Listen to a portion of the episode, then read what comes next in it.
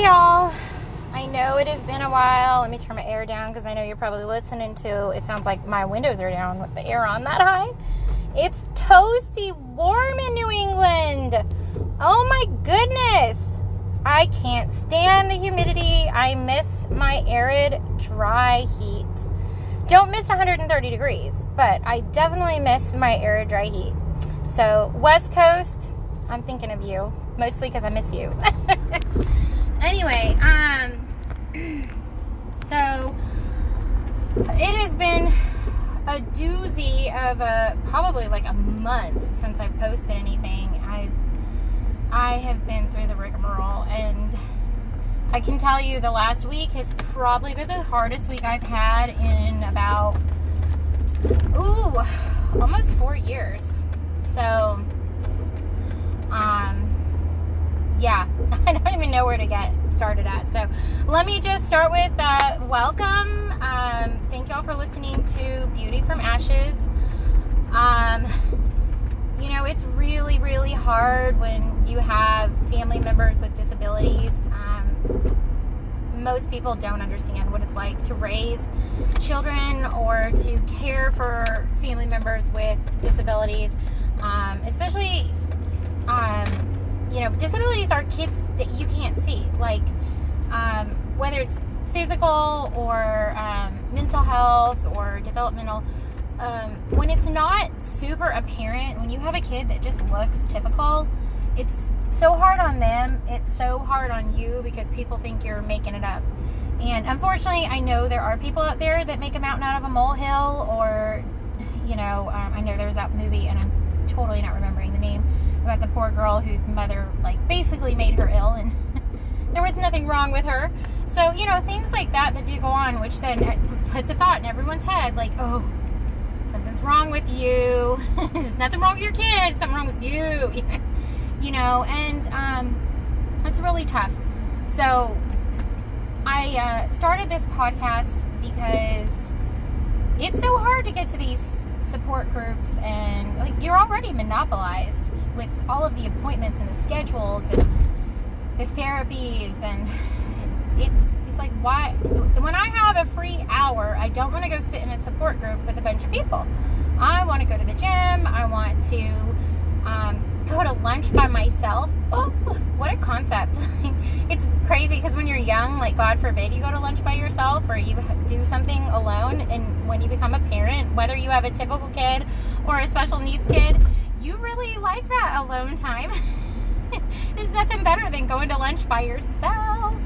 You know, oh my gosh, nobody talking at me while I'm trying to eat my food or read a book. You know, so um, it's you know I'd rather do something more productive with my time than just go into a support group that I just have never been to one that I really felt like it was beneficial. So maybe if y'all have one, great. I'm not saying don't do it because I think that you should get in community. I think community is the best thing you can do if you have kids at all.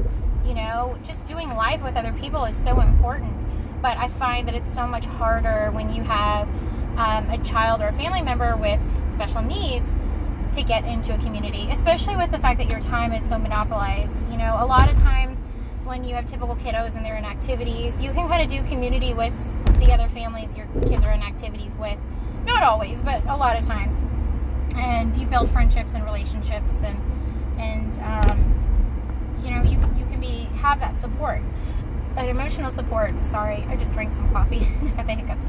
So you have uh, you have that emotional support a lot of times, and um, that when you're with your special special kiddo, that's not necessarily the case. So anyway, that's why I started Beauty from Ashes long-winded version. Sorry, and um, I, you know, there's always a purpose. I always say everyone has their stuff. Like everybody has their junk they have to deal with. Whether it's, you know, it's a little bit harder to take care of a kid. It's, you know, you have to take care of your parent at a young age. Maybe they have um, some kind of like MS or lupus and they're they're struggling and you, you know, you have to take care of your own parent or even a sibling. Um, we all have our stuff. It may not be the same stuff, but we all have our stuff, and it's hard for us to go through at that time. But I really, really find it's what you do with that stuff that can make or break you, and how you use that stuff that will make you successful and, and help you just retain your joy. So, um, again, that's again why I started Beauty from Ashes. But um, I just kind of want to talk about some some of the stuff we've been going through um, the last. Oh, this has been going on and on, but just you know, I have so many social workers and I have so many supports and family resource people, and um, they're all fantastic. They all have the best of intentions. They have great big hearts, and you know, one of my social workers is always there when I really need to vent, and I'm just so frustrated with the system. And and really, I can tell you, this last week has just been that frustration. Um, you know, unfortunately, we have a service provider that does a lot of our in-home services that unfortunately seems the service provider for everybody in our region, whether it's insurance or just state programming, and they're absolutely, completely incompetent. We have probably worked with near like 12 people at this facility, and um, unfortunately, I will say 85% of them have been utterly and completely incompetent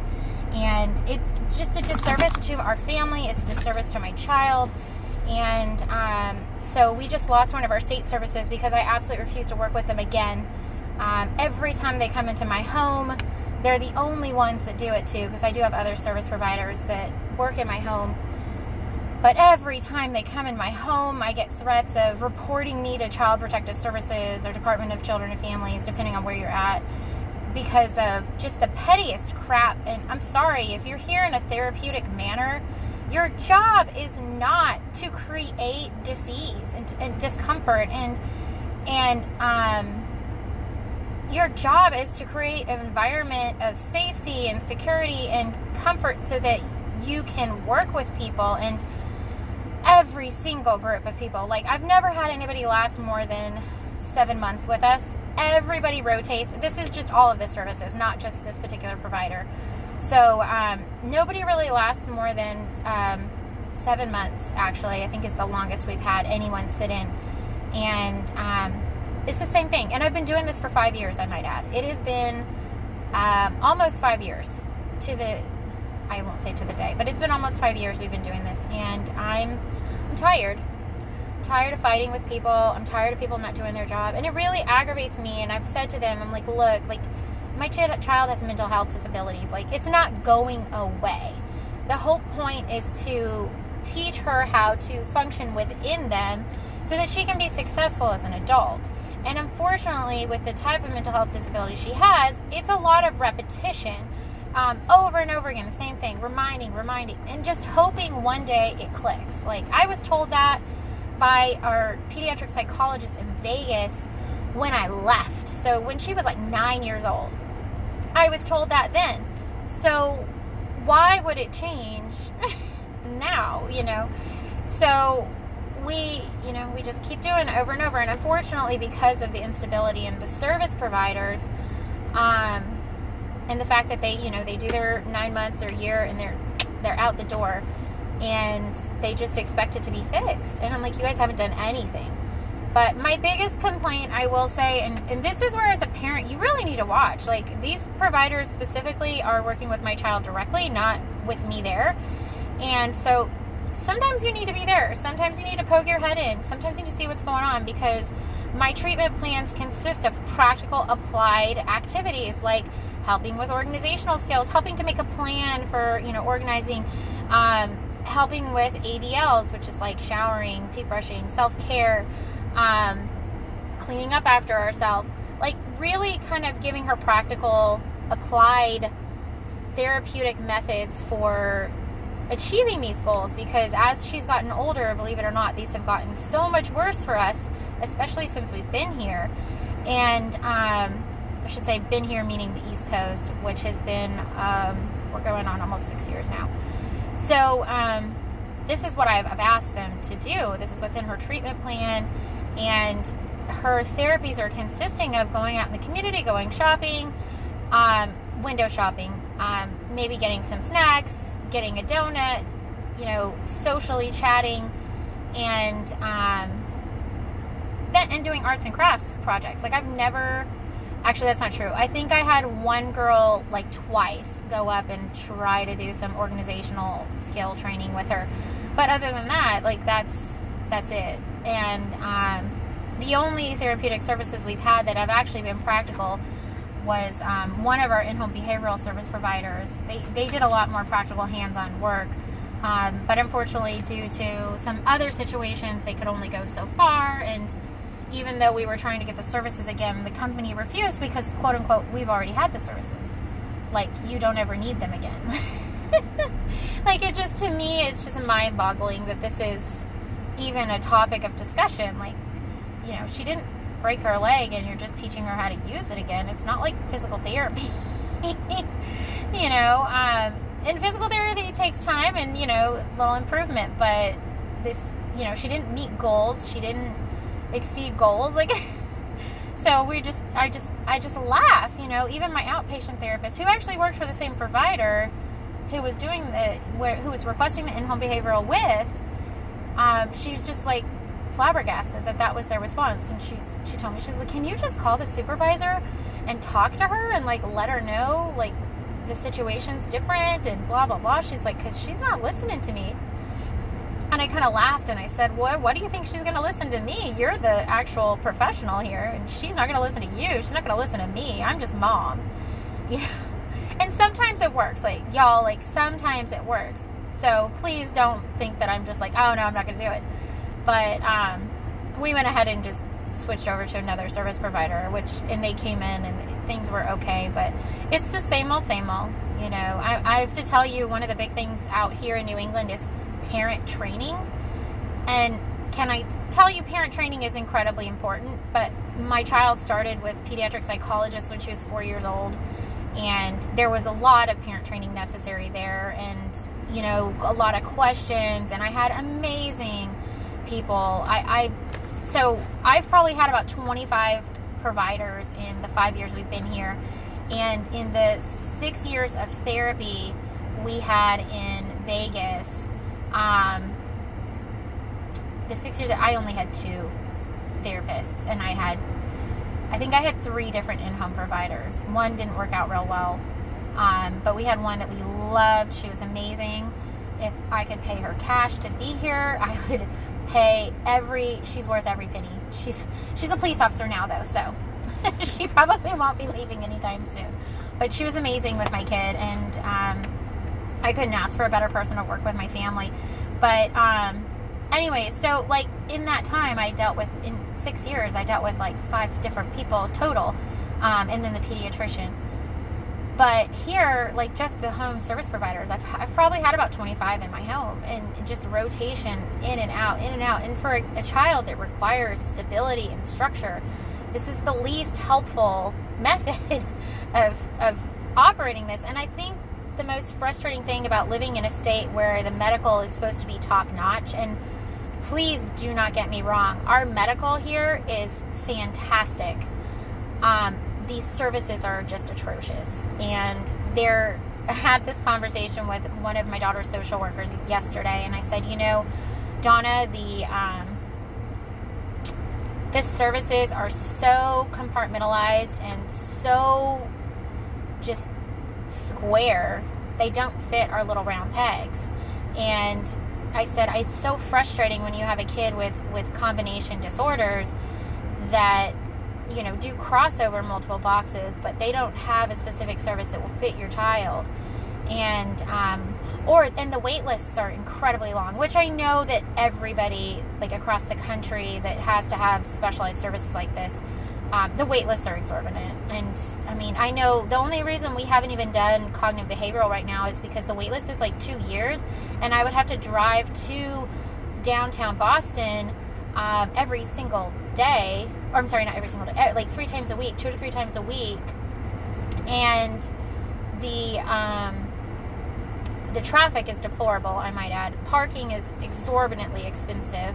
I would say New York and San Francisco are probably the only places more expensive in parking. And I just I just don't have the time. Like who has the time? I mean, the commute alone, even if we were taking a medical transport, not paying for parking, or we were taking the train, it's still incredibly time consuming. Like you're looking at least an hour plus just for the commute if you're doing public transport, um, if not longer. So, because you you know, there's no direct. Our train system here really isn't that great. New York definitely has a superior train system.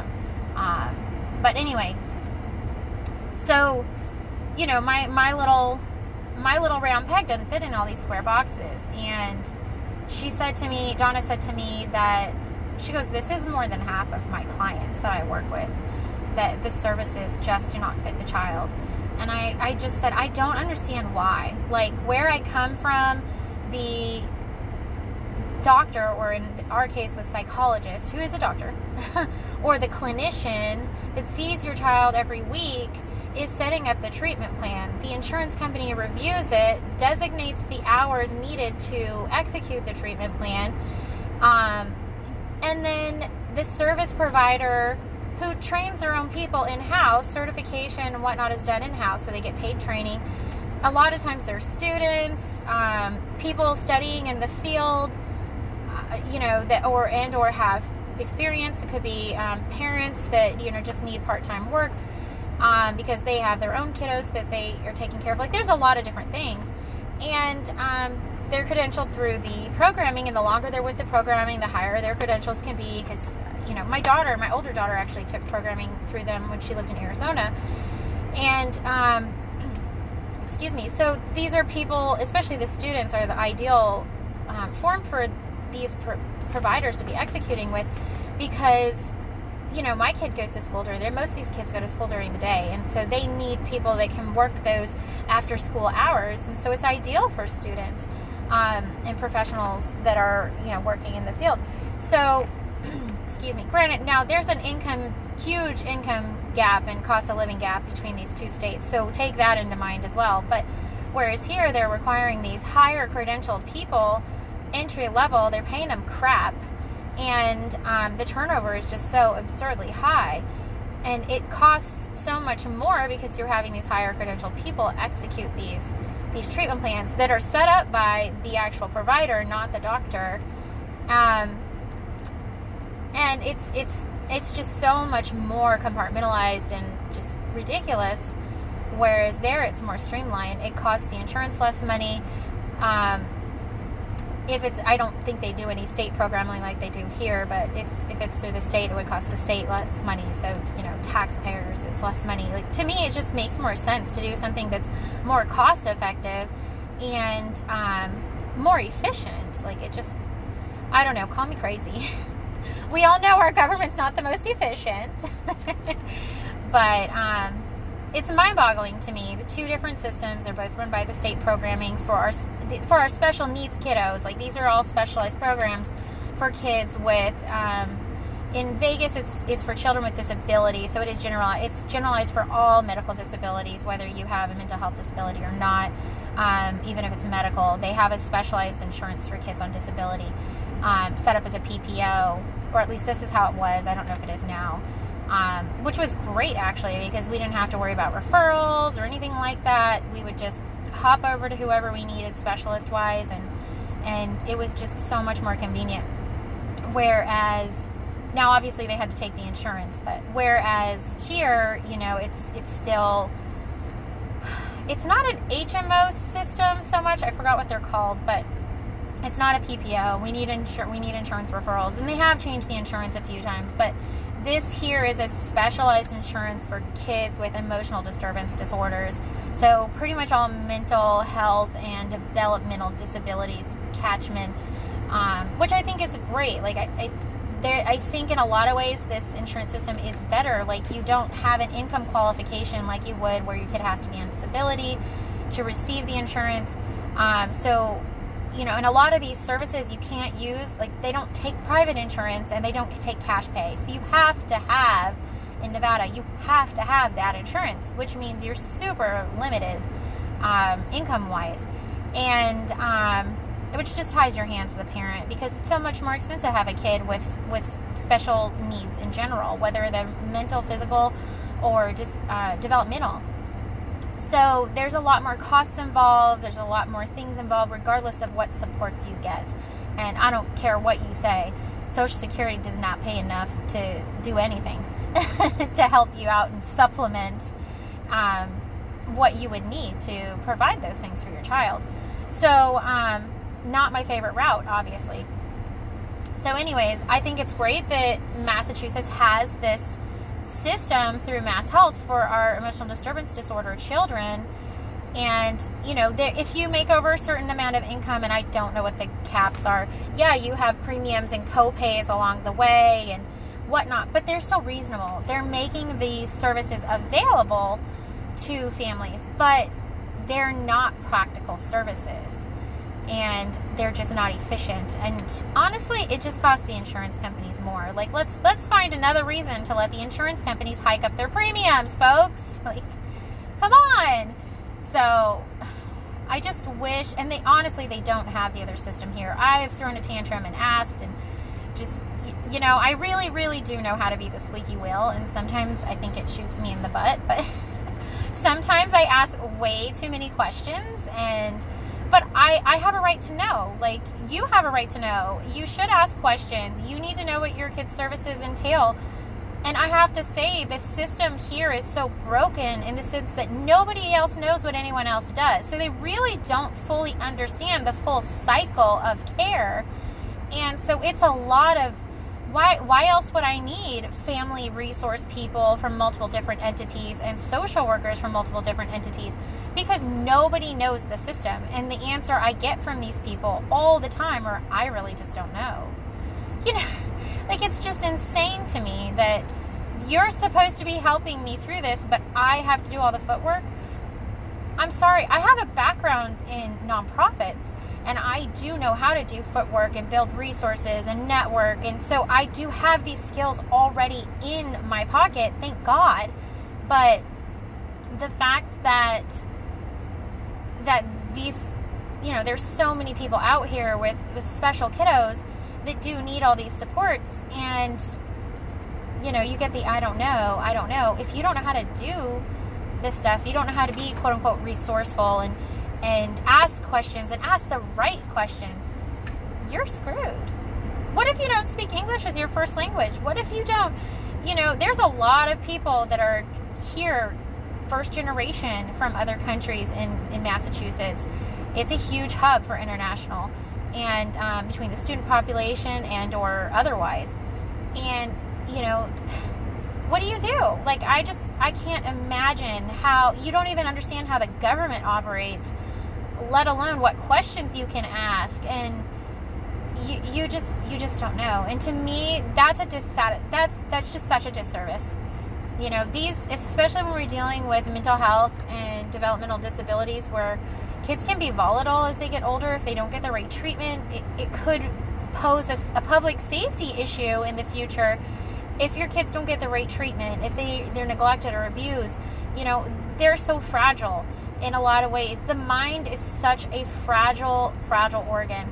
And if it's improperly treated or if you don't know what to do as a parent and you're doing the best you can, that's all you can do.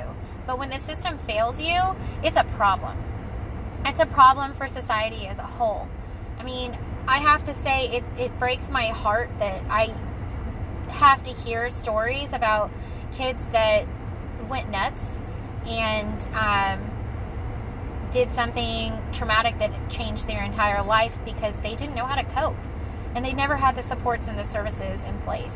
And when states do offer those services and they're just not accessible, it's not public information, nobody, like, just isn't streamlined so that people can get those helps.